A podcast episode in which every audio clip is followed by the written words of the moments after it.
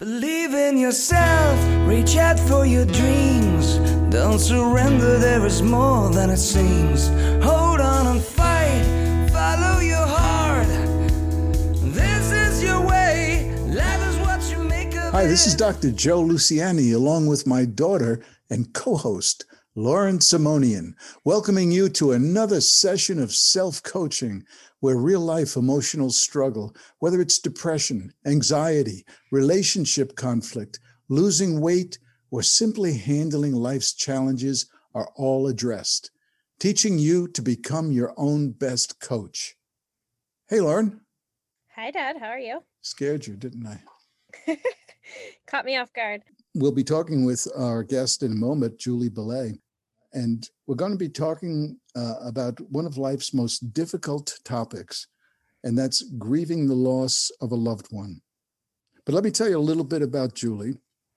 And uh, this is a really remarkable lady. She has a master's degree in clinical nutrition and is a registered dietitian, nutritionist, and board certified sports dietitian. In her private practice, she specializes in eating disorders, sports nutrition, and weight management. She teaches a sustainable and flexible no diet, real food approach with her clients. So the, the no diet, I guess, is really applicable to really eating appropriately and healthfully, which I know you and I try to do, Lauren. But you know, even though we are both marathoners, seasoned marathoners, let, let me just compare us to Julie. Julie Uh-oh. is a four time Ironman triathlete, four times, not just once, and five time marathoner, and completed the legendary Leadville 100 mile mountain bike race. Uh, I'm going to, right after this podcast, I'm going to put my sneakers on and I'm going to try not to feel embarrassed. And Lauren, I know you know Julie, and she's a very special person in your life. So tell me a little bit about her. Yeah, Julie is an inspiration and also a treasured friend of mine. And um, she's shared with us that her life's greatest gift has been being a mom to her two sons, Ryder, who's 15 years old. He is a competitive swimmer and an avid mountain biker, and Chase, who's a talented artist and visionary thinker. Chase would have been 14 this week, but tragically, he died from a rare brain tumor almost four years ago at the age of 10. I happen to know firsthand that Chase's legacy continues to inspire all who were lucky enough to know him. I was blessed to be Chase's teacher for two years, and I'm so grateful that Julie is here with us today because she will be able to discuss the magic of Chase and the complex intricacies of, of grief. And I think we could all agree that grief is the most difficult of human experiences. And today we're just truly honored to have Julie with us to help us to understand maybe a more courageous way to untangle this chaos of grief. So, Julie, thanks so much for being here. Welcome to the show. Thank you. We're wondering if maybe you could start off, but just by sharing with us a little bit about your journey in the last couple years. Yeah, um, gosh, it's it's been I guess five. Chase was diagnosed in in early around this time in 2016, and his with this brain tumor that was universally fatal. They call it. So there was really no no survival statistics available. So 15 months later, he became one of those statistic- statistics, and um, so that was about three years and nine months ago. So that journey of the cancer itself and the treatment and then losing him has been a, a about five years now. So it's not been easy for sure, but um, somehow we get through it. Yeah, the somehow, I guess it's a personal thing, isn't it? Everyone grieves differently. I, eh, grief itself is universal, but I think the expression of it is very individual. Don't you agree? Oh, yeah. And I think that when that's sort of one of the things that you get is that when it happens to you, you you completely accept the way other people are grieving. And and sort of say whatever that person's got to do is what that person's got to do and whatever I'm doing is what I got to do. So yeah, you de- definitely have an appreciation for that. No, one thing one thing I've always felt about grief is that it, you kind of grieve alone in spite of people all around you. It's it's it's a lonely place to be. And I know I've gone through a, a few expressions of grief in my life, but but it's almost like you, you you really can't find solace any other way. It has to come from within. Do you agree with that, Lauren? Yeah, I, I would agree with that. I'm curious to hear Julie's perspective on that because it, I guess in my in my experiences in the past, I would say that's definitely true. Yeah, yeah, it's definitely it is a very lonely place, even though everybody has their thing, and even in my journey, I've been so fortunate to have met people who have lost children, many, many in similar fashion. And so you're in this totally in this club with these people who do get it and they they come the closest. But but I think it's just because that your person is your person and their person is their person. And so, you know, they don't understand that right? So really it is your own thing because it's your everybody's personal loss is different. Mm. how would you give advice to people that want to support someone who's grieving but don't necessarily know how to what to say what to do? That's a good question. And um, there's no easy answer um, because sadly sometimes we don't know what we need so you get that those really meaningful people that that are like let me know if you need anything um yeah. you know but you don't really know what you need so i usually suggest that people just do something mm. you know drop that thing off at their house send them a text you know sort of just do whatever you feel like doing. And sometimes it's exactly what that person needs mm. right. at that moment you know? And then especially i think now almost 4 years later those things become particularly special because people do move on and people do forget you know i guess in some ways. Mm. so that little reminder that someone else remembers you know your your child is is pretty special. Right did you find that that people in their own discomfort were kind of avoiding you and know, mm. not wanting to yeah you know and that's pretty universal from what i've experienced in the people that i have met on this journey is that you lose friends and you gain them, you know. And sometimes, sadly, the people that you never thought you would lose, the people that you thought would be there, are not the same people. And that's another loss. Um, I have lost several very close friends since Chase's death, and uh, I've had to grieve that too. Um, and it's surprising and it feels sort of hurtful. But on the flip side of that, people have come out of you know, like lotuses coming out, and you just go, oh, wow, I, I didn't know this person was so good of a friend or, or knew how to do that. So, yeah, I would, I would guess that a lot of people, uh, they, they tend to want to just be in denial themselves. And to have to stay in touch with someone who's grieving it puts them in a place where this neurotically they just don't want to have to handle that. They want to just you know kick it down the road and just go into their denial and move on. And it's it's a disservice to both that person and the person grieving but nevertheless uh, not everyone uh, is courageous enough. And i would say that you certainly from everything i know about you julie are one of the most courageous people i know and it's not just because of your your record running all those things you do. but uh, tell us a little bit about courage. Oh, geez. I mean, that's the other thing is that, you know, when you go through this, you know, you often get the comment of how brave you are and how strong you are. And we don't feel that way because most of the time we're looking at the days that we're not brave and we're not strong and and sort of lamenting that we don't that we couldn't have been better and be better right? So but then if you really think about it you know we are brave and we are strong because that's the only way you can be when this happens to you. Potentially we are brave and strong. Yeah. You're not really given a choice. Yeah. Not mm-hmm. everybody manifests that. And i guess you know, the, I guess for you getting to that courage, I guess it's a process. I mean, you have to claim mm. courage within. Yeah.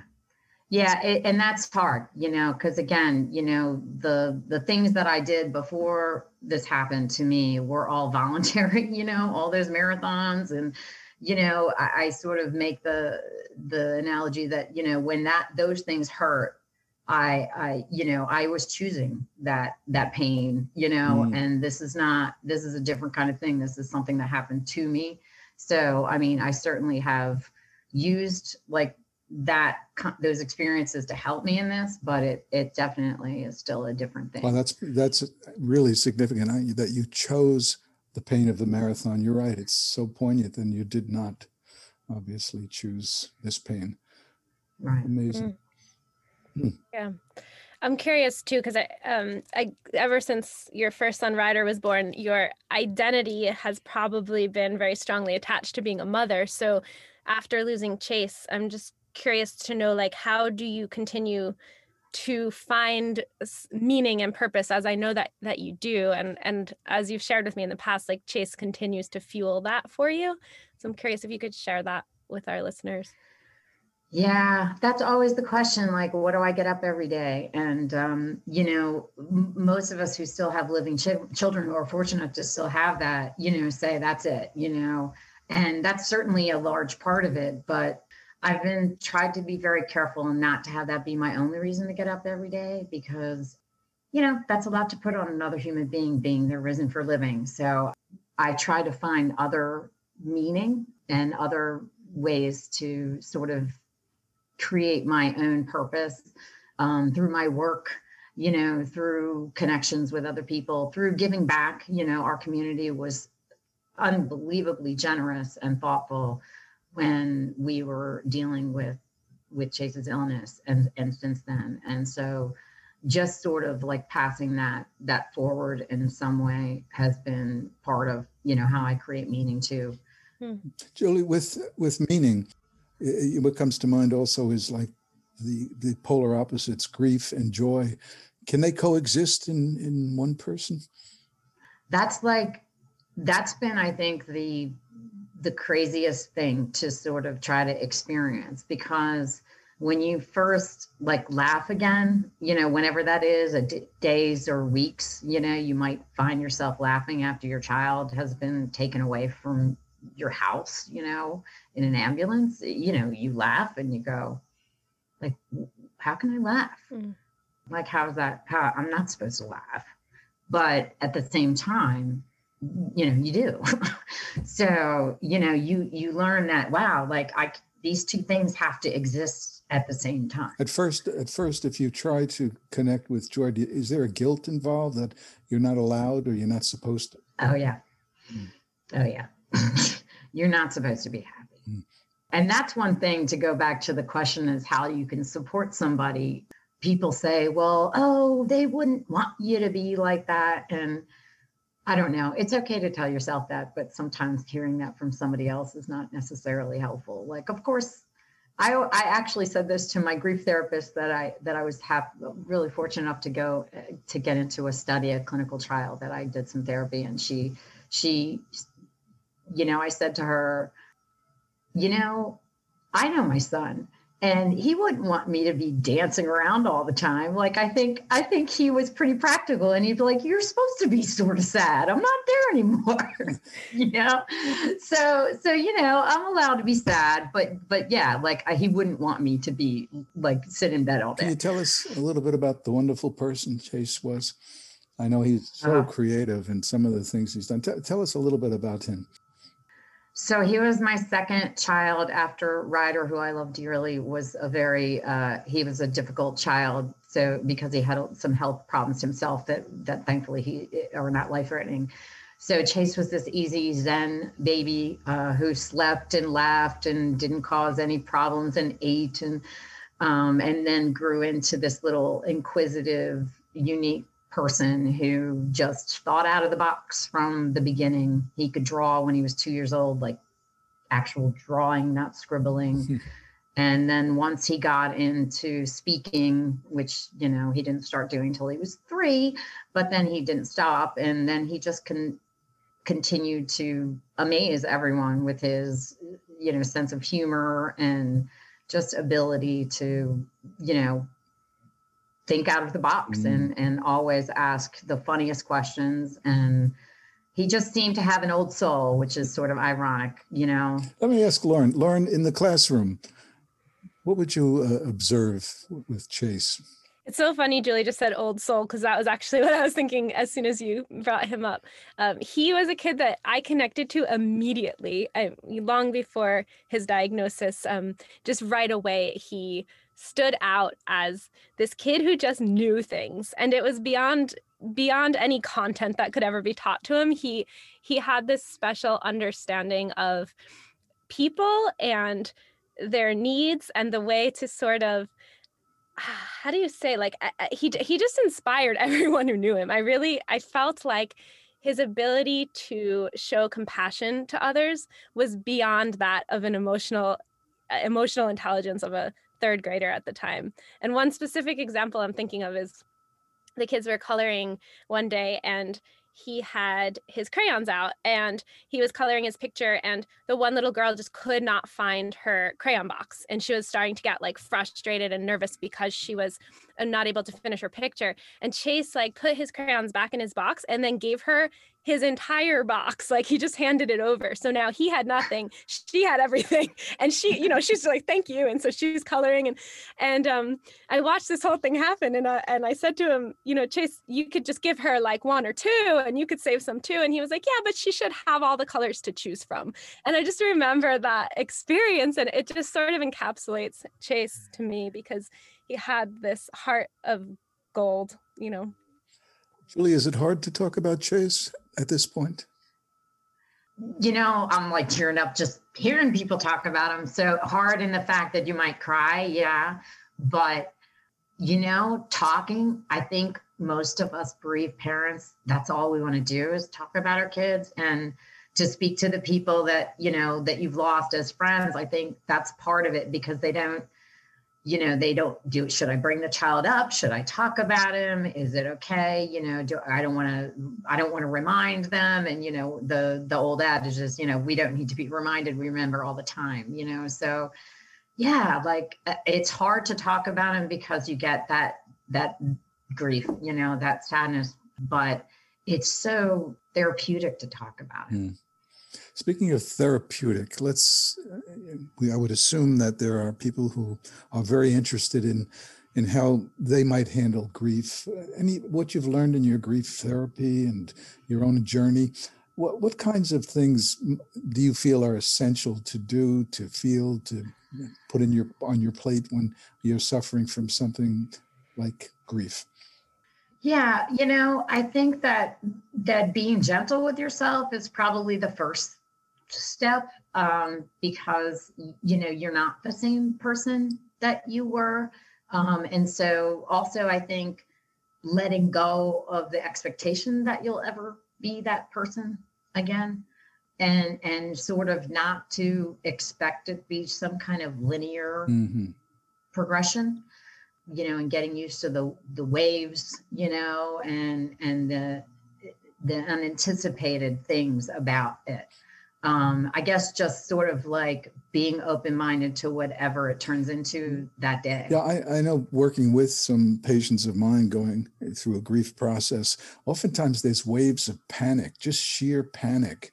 Uh, I guess feeling so out of control and the world has been you know just turned inside out and you you you just don't have your feet on the ground anymore and you're feeling totally that loss of control did you go through any panic yourself yeah, I don't. I, mine was more, you know, I don't want to call it PTSD, but just sort of like flashbacky trauma or just moments of surreality. You know, standing there in a grocery store and mm. shopping for one child. You know, making dinner, like like little odd things that that would trigger a lot of that. I don't think I had, you know, like huge panic or anxiety. Just more a shock for a while. Now it, I guess it seems real. Three, four years later, I know that it's real, but but you still sometimes go, is it? Is this mm. really like? Oh, it's still. I think that's after years you start when it starts to stink in that he's not coming back. Mm. The first year you expect them to walk in the door, and then they don't. And then as years go by and they still don't walk in the door, you're like, okay, I guess yeah, they're never going to walk in the door. You know, I've always I've always felt that the psyche uh, we we we really can't comprehend losing someone we love. It's like it just doesn't compute that someone can be here and not be here. Right. And and I think that there's a um, a kind of maybe a natural tendency for the psyche to heal. But again, we talked about how that's a very personal thing. We can facilitate that, of course. But I guess there's uh, at times a numbingness that comes about. Uh, and, and uh, as you said before, sometimes you just have to let things unfold. And, and, and I think that we, we have to respect the fact that that you're going to grieve and find your way but i think you need to trust that you know i think that you really need to yield to the impulses of the grieving process. Is that in line with the way you see things? Yeah, I, you know, and and as somebody who likes to plan and control and make spreadsheets, you know, like that that's difficult, you know, to to realize that there's this is sort of fluid and you know, but again that that's that's you do have to say like this is this is just things are going to happen and i'm just going to have to deal with them as they happen.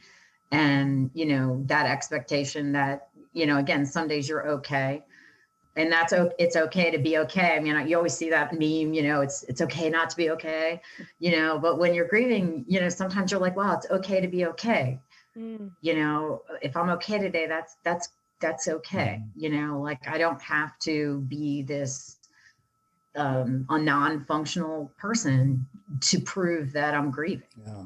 Yeah.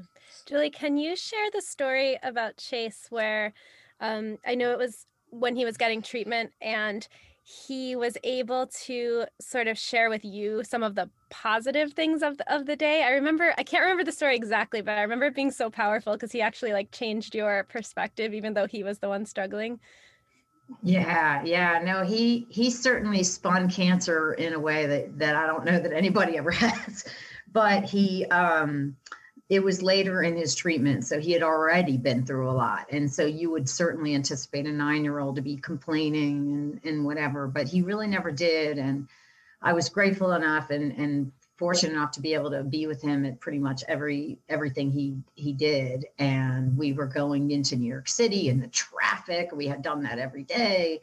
And he couldn't go to school and we had to go in and spend the whole day in the hospital for some kind of study. And and I said, uh, you know, Chase, this is terrible. Uh, why do we have to do this? I don't want to do this anymore. And, you know, and he said mommy you always say you know there's something good and bad about everything and i and i was like right but I, you know what could possibly be good about this and i don't know and i couldn't think of anything and there from the back seat of the car he said but well we get to spend the whole day together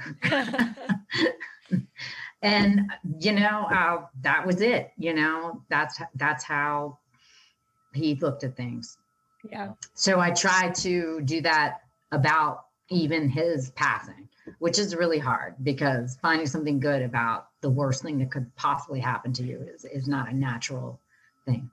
Now, Chase was, he was so unique. And I, I, I know from Lauren, well, I was invited to go to the class one time, the classroom. And Lauren, it was something with a uh, pirate ship. Do you remember what that was? Oh, yeah, yeah.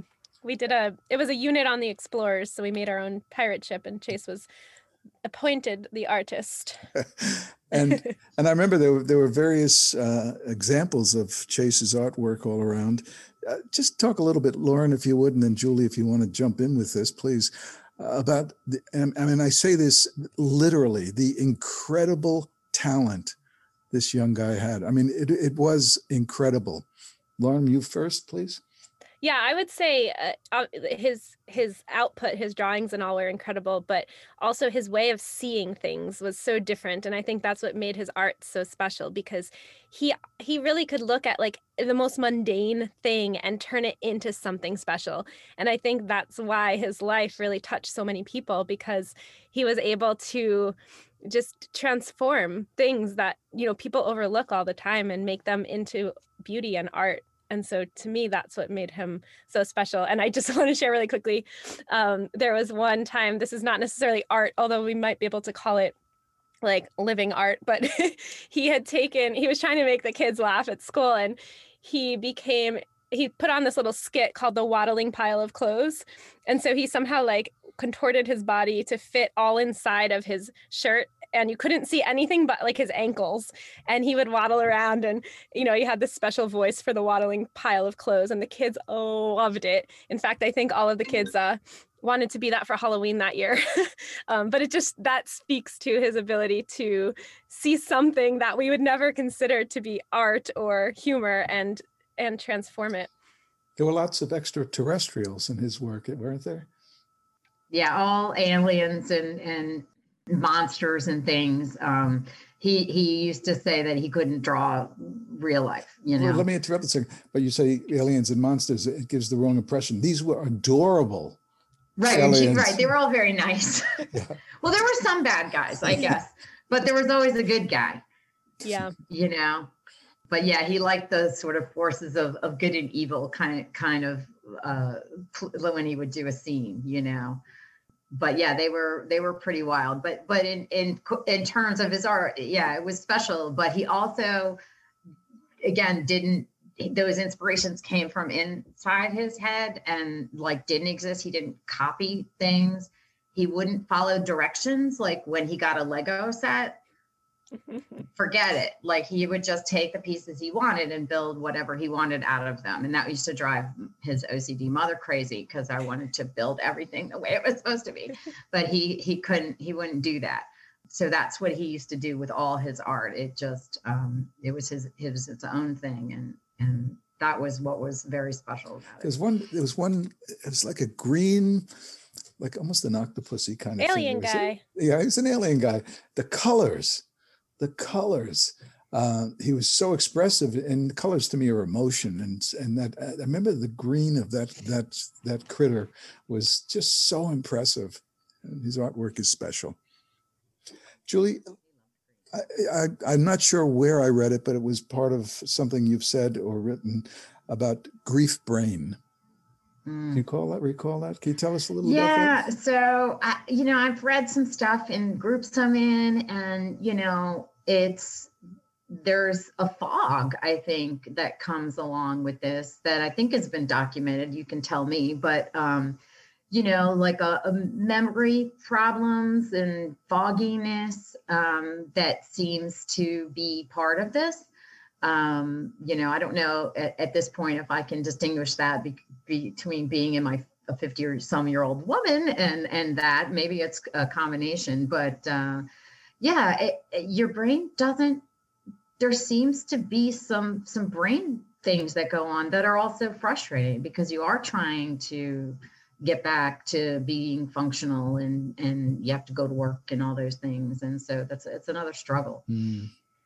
one of the things that intrigues me is just how varied i mean your resume is just incredible can you explain a little bit about your your no diet and just some of the things mm. you do i mean it's just yeah, just so many things that you do. A sports certified dietitian and a no diet, and wow. Tell tell us a little bit more about about your creativity. Yeah, so you know, I I've come to my job honestly, like my mother always says, you know, and and I really have found that that the, the diet mentality is really hurting us as a society and so what I do in my work, if somebody comes to me with an overweight problem, you know, I don't hand out diets. You know, we we talk about how balance. Most people that come to me have been on all the diets anyway. So so I try to be the last so-called diet they're on. And I looked up the word diet uh, I don't know, 20 years ago, um, thinking about it. And the word root is is Greek or Latin, and it means a way of life. Mm and I I just really found that uh, interesting because in the U.S. at least we've sort of bastardized that word to mean restriction and not fun and can't have, and I really try to get back to that that meaning like this is your way of life so it needs to be sustainable and flexible um, and enjoyable mm. so i don't take out foods if if they're not medically you know contraindicated. I, I, wrote a book called Thin from Within, and uh, it was a book on on you know maintaining a healthy weight. But I feel you know the, of course the psychological component can never be divorced from the actions one takes. And I'm just going to go ahead and assume you agree with that. Yes, 100%. Okay. 100%. And, you know, although I'm not a, a, a therapist or psychologist, you know, I, I try to bring the mindfulness to to that um, and help people you know figure out the cues and figure out how to create an environment where it becomes easier but also where they are managing their their cues and really getting back in touch with true physiological hunger and, and satiety Julie, I know going back to Chase quickly, uh, there are certain things that you do um, in order to honor his legacy. And obviously, we know that he has such a strong spiritual presence on uh, around us all. But but in terms of honoring the legacy of of who he was and spreading those uh, things that we know that he would want projected into the world, like his creativity and just his love for people. Um, and each year, you've been doing something special to celebrate his birthday and so I was wondering if you wanted to share about your awesome idea for this week. Yeah, so his birthday is February 3rd. He'd be 14. And um, the last couple years, we've done, you know, acts of kindness, which have been tremendous and, and meaningful. Um, but I thought that this year, with this sort of the pandemic changes all that, it's it's hard to do acts of kindness when you can't see someone in person. Um, so I thought, let's, you know, ironically, let's be creative and do something different this year. And of course, Chase was a creative soul and and something that I've done in his I can't draw like him, so I had to find some other outlet for myself. So I started uh, making jewelry.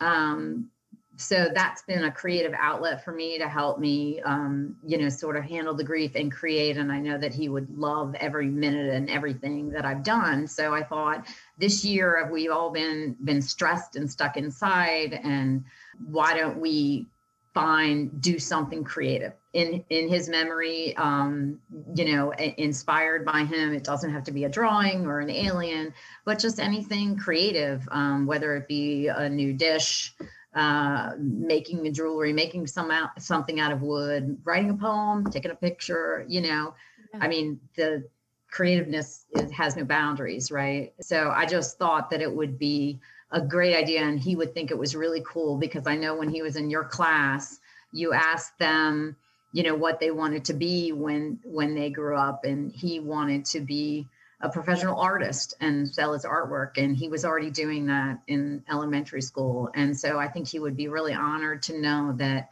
he, he inspired other people to be creative. Lauren, weren't there t-shirts or something? Does my memory serve me? Oh yeah, there were all sorts of merchandise. He had his own swag. what, what, didn't all the kids wear them and stuff? Yeah, he he was the artist of a school-wide uh, day. We, well, we called it Unique Day. It was actually uh, to it, it was inspired by Chase because he was unique, and so he actually created the little monsters. I guess they were monsters on the shirt. Um, and yeah, he was very Lo- lovable monsters.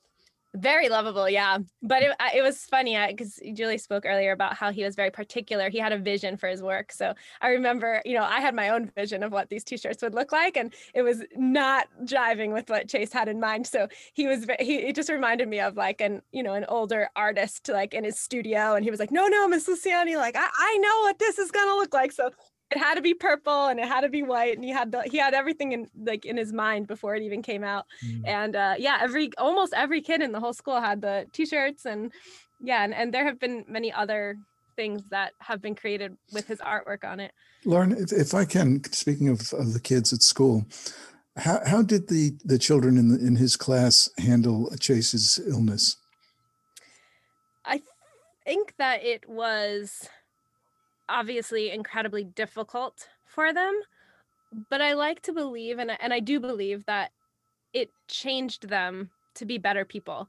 Well he changed them to be better people and uh, they you know they, they i watched i was with these kids for two years so i really got to see the progression and their empathy and their ability to be compassionate toward one mm-hmm. another and the bonds that they shared and the way that they just they weren't they and i think they also led me a little bit because as children they weren't afraid to uh, express. So I think adults were more reserved. We don't know what the right thing to say is and should we do something, should we not? And the kids, they just always wanted to do something. And like Julie said earlier, and they just did, right? So they were constantly making cards and asking about him and wanting to um, hear from him and send him gifts and whatever they could do. And I just, I think that, you know, by the end of the year, when we asked them that question we always ask at the end of the year like what did you learn and what do you hope to be one day? And how will you apply your skills? Almost all of them said you know i want to be a cancer doctor or i want to be somebody that you know helps others. And so that's not the typical response you hear in fourth grade. You hear i want to be a youtube star or i want to be an athlete. Um, so i do think that they were deeply changed um, by chase's influence. And i know that they still the parents I know who have their kids and were in his class, you know, say that that they still speak about him, they remember him, you know, and uh, you know, it makes me sad that they had to lose that and uh, lose a little bit of their innocence because they did lose a classmate. But yeah, I agree. You know, it's made me better in many ways. Yeah. And I'm sure it's made those kids better and more appreciative and I'm sure his his creativity just knew uh, didn't know any bounds. I remember Lauren would come home. This is when she was still Lauren was still living here. I was living next door. Yeah. Yeah, and you tell about some of the things the kids did. Wasn't there something with sticks that the that he planted a stick or something? Yeah. yeah. So endearing. Yeah. yeah. Actually, a great story too. Uh, that was the end of the school year we had just finished like a big project and we brought the kids out to play kickball. And chase you know he started playing and then he came over and he said you know sometimes I think about kids playing with balls and I just don't get it because they, you know, they throw the ball and then they kick it back and it just keeps going back and forth and there's really no point. like it's just a waste of time, he would say. and you know, I of course had nothing to to respond to him with because you know, in some ways he's he's right. right. He's like this little philosopher. So instead he's like, I'm gonna, you know, I'm gonna find something to do at, at the playground. So him and, and one other little girl like left the game and they were gonna go prove to me that they could find something with more meaning. and so I see them over by um the by a tree with like a little pile of dirt and they're putting sticks into the ground but very lovingly like digging little holes putting the sticks and whatever and so finally he him and his friend claire come over and, and they say you know we we figured out what to do uh, we we decided that today will be called National Useless Stick Day. Actually, his exact quote was June 16th shall hence be known as National Useless Stick Day. And he said every year he wants people to find a stick and plant it in the ground as a way to remember that we have to appreciate the things that go unnoticed. Because wow. a stick a stick can never grow we know that and yet we can appreciate it for what it is and find the beauty of what is instead of what can be. And I, he didn't say it exactly like that but that that was his sentiment that deep depth of him. Um, that's how he thought about the world. Kind of a zen philosopher there. Jeez. yeah julie didn't you used to call him buddha baby? Yeah yeah he was just chill you know and he would just sit there and observe and um yeah rare, rarely cried. And that reminds me of a i think once he was watching a, a movie with his father and um he just sort of randomly said um you know heaven is around us everywhere you can't see it it's invisible but you just have to remember it's there mm. Hmm. You know, he was like eight. so I don't know where he got these ideas, but he certainly was an enlightened kid and and you know that's another thing that people shouldn't say to you but it's almost like he was already done here you know like you know they say that about these kids that are taken so young that it's almost like they had finished evolving, you know, as souls. And it just only took them like the fraction of the time that mm. it takes the rest of us. And I don't know, there's something to be said for that idea, I think. I totally agree with that. Gee whiz. Um, from everything I've heard and, and the few times I've gotten to observe, I mean, Chase, he he was extraordinary in so many ways. And it's interesting how that he was a magnet. I mean, I saw the kids and also heard the many stories of how how they just cared for him and wanted to be around him and help him.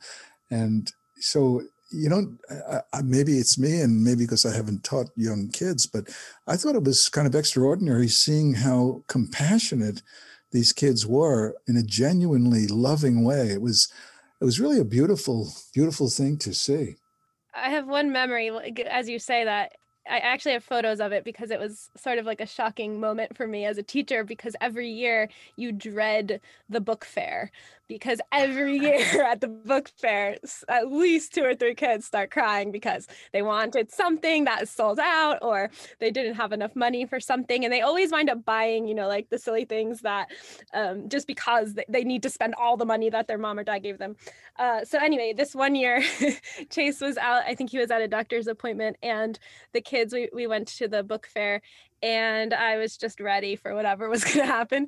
And they wound up on their own pooling all of their money and they bought this very expensive Lego book. Lego book. For right. Chase. Yep. And that was all they wanted. They didn't get they didn't want anything for themselves and it was like the most beautiful thing to witness yeah. um, and that's you know I, I think that that's partially because of the the compassionate nat- nature of those children but also i truly believe it's because of chase's influence. Like that's something Chase would have done, I believe. Yeah. Yeah. He wasn't into money and stuff, that's for sure. yeah. You know, he never had a Christmas list. You always had to push him, you know, like, come on, you got to ask for something, you know. and he never wanted to make a wish, you know, when the kids get sick. Chase, where do you want to go? And he'd say, I, I like Cresskill. I don't, I'm, you're like, you can go somewhere and come back to Cresskill. you know, don't you want to go to Hawaii? you know, you had to feed it to him a little bit. He never really wanted anything. It's it's like he knew that that wasn't really that important. Mm-hmm yeah, with that imagination, I guess nothing would compare to what what he yeah. his. Well, right. I guess if he want if he wanted it, it came, and the things that he wanted didn't exist. Like he wanted like rocket boots, you know. So that was a little difficult to explain why Santa can't bring rocket boots. I think Lauren didn't didn't you want rocket boots one time? Uh, probably. Sounds like and, a, and, an ice blaster, and he wanted a, la- a secret lab in the basement. and we had to explain to him that Santa couldn't come build things in your house. He's on a time. Schedule. He didn't. He didn't have time for that. a busy guy. Yeah. So Julie, uh, we're winding down. I just wanted to ask: Are you still active in your pursuit of uh, all those uh, um, running efforts? Yeah. You know, that's a great question. I I have had to redefine that, right? Because I what I did find, and that's been a journey back. So I, I yes is the short answer now, but I tried to dabble in that. I ran the marathon for the charity uh, in 2018. So that was only about a year and a half after he died, and I struggled. I didn't train right. I, didn't train hard at all. Um, but my sort of experience lumbered me through, and, and Chase, I know, was pushing me. But um, and i realized again like you know you get deal with all that pain that that emotional pain that going through some of the physical pain of endurance sports uh, it just wasn't compatible mm. for that time so I, I again i had to change my expectations and think do i ever want to do this mm. again but you know it is who i am it, it is what i like to do and my other son you Ryder's like mom when are you going to do that again? You know it's it's who i was to them and who i am. So i've gotten back to doing that. And and ryder and i for for my big birthday last year we did a a triathlon even in our masks and stuff. Well we got to take them off for the race but uh, we managed to find a triathlon to do together. And ryder did a short off-road triathlon with me. And i have some plans to do uh, a postponed one from from last year again this year and and it's become meaningful again wow. to me now, um, would you mind if i ask what your best marathon time was um, well, marathons were never my focus, and I always say that because uh, I know I could have done better. Um, but I did. I did 3:35 in Wow. Boston. Oh my gosh. Yeah, I did. Wow. Uh, I did uh, 32 hours, 12 minutes. oh, but Julie, um, for that, for the for the marathon you most recently ran, um, in Chase's name, the you were raising money for the charity that is doing research on on his brain tissue, right? Yes, we did donate his his brain and spine, which which is sort of a difficult decision because of what you know that entails, but was very important. And that was another thing Chase was very practical about. Hey, I'm not going to do that stuff anyway. I'll be dead, you know. And we would talk about that before he was ever sick, and you know, and he was like, and I said, yeah, you're right. So we knew we didn't have to have that. So there's a lab that studies rare brain tumors in children hmm. and they have his cells and the cells of other kids and they are making groundbreaking work every year discovering new things and so i ran for the children's brain tumor family foundation which raises money to donate to this laboratory that that is that doing that really important work Hmm. so while it took me over five hours to finish that marathon which was a little bit humbling we raised sixty thousand dollars, so that was a, that was fine. Julie, uh, it's it's been really an honor to have you and to share what you've gone through because I think it can help so many others just understand a little bit about a process of how we deal with some of life's more and most difficult challenges. So I want to thank you so much for opening up and sharing, which, I'm sure can't be that easy to do even at this stage. But thank you so much. And Lauren, I'll let you.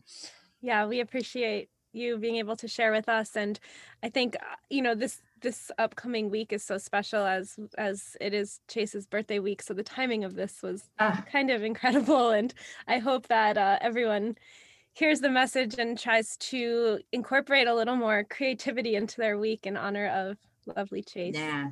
One thing I'm sure of is there are no coincidences. Yeah. I've certainly come to believe. I- I've heard that coincidences are God's way of remaining anonymous.